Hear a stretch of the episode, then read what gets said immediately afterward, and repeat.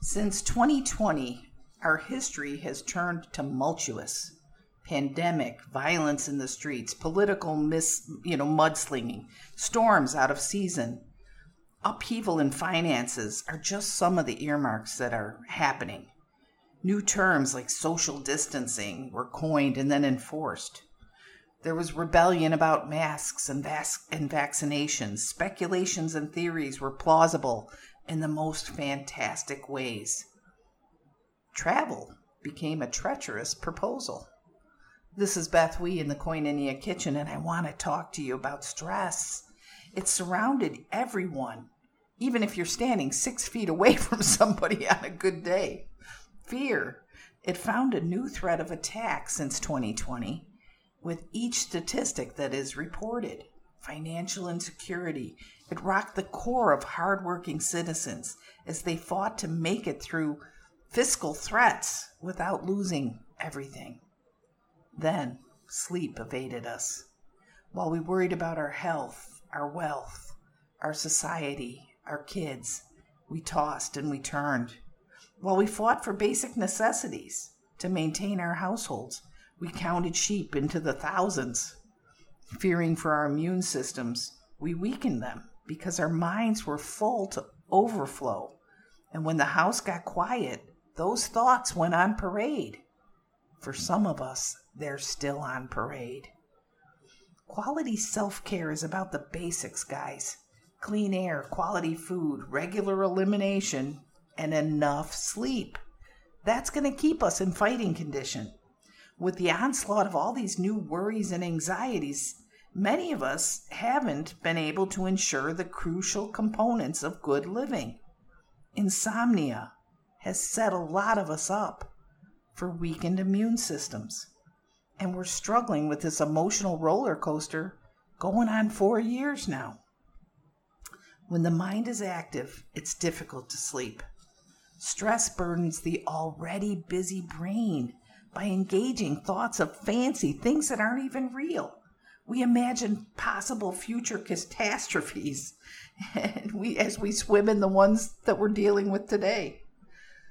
Some people dealing with layoff or unmet financial commitments, future uncertainties, certainties, the tendencies to worry come alive once the house gets quiet. So, what strategies can we employ to minimize this tendency? You guys, we need to sleep. Insomnia often comes from chaos in the mind. Because of that, structure and schedule play an important role in fighting the late night wandering brain. This is especially true if your workload has been changed. Maybe it's been added to, maybe it's been cut back. It doesn't matter. Set a timetable for your days and stick to it. This helps at the end of the day. Make a to do list and cross things off it. It helps a frenzied mind find closure. Falling into bed after accomplishing assigned items can lead to better sleep. So write it down. I walked the dog, cross. I went grocery shopping, cross. I did the laundry, cross crossing off things make us feel that we've accomplished something. Some of us are still isolating and we're inactive because of it. Instead of sitting on the couch, why don't you go for a brisk walk? If it's a hot day, take a swim. If it's a cold day, shovel snow, reorganize the garage, clean a closet, whatever it takes, but keep moving. If you can avoid napping during the day, that's going to save you some shut eye at night. Medications can interrupt good sleep as well. So if your medications are affecting you, maybe you got to let go of that morning coffee or limit your alcohol intake. If sleep is your nemesis, nicotine can also disrupt body chemistry and cause unrest. Ask your doctor if there's anything in your health routine that should be changed. If you have pain from arthritis or trauma, this is a topic of discussion with your physician that should be addressed.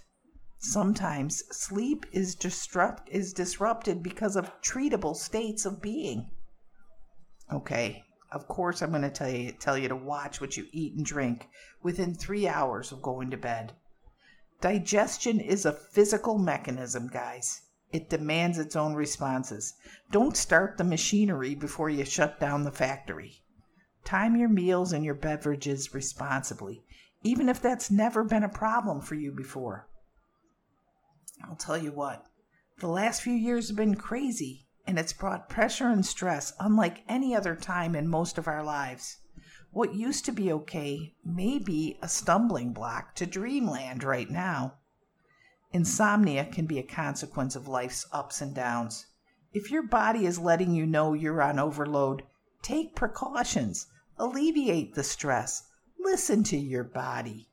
It wants you to do well. I promise, with a few little changes, you may take good care and sleep well.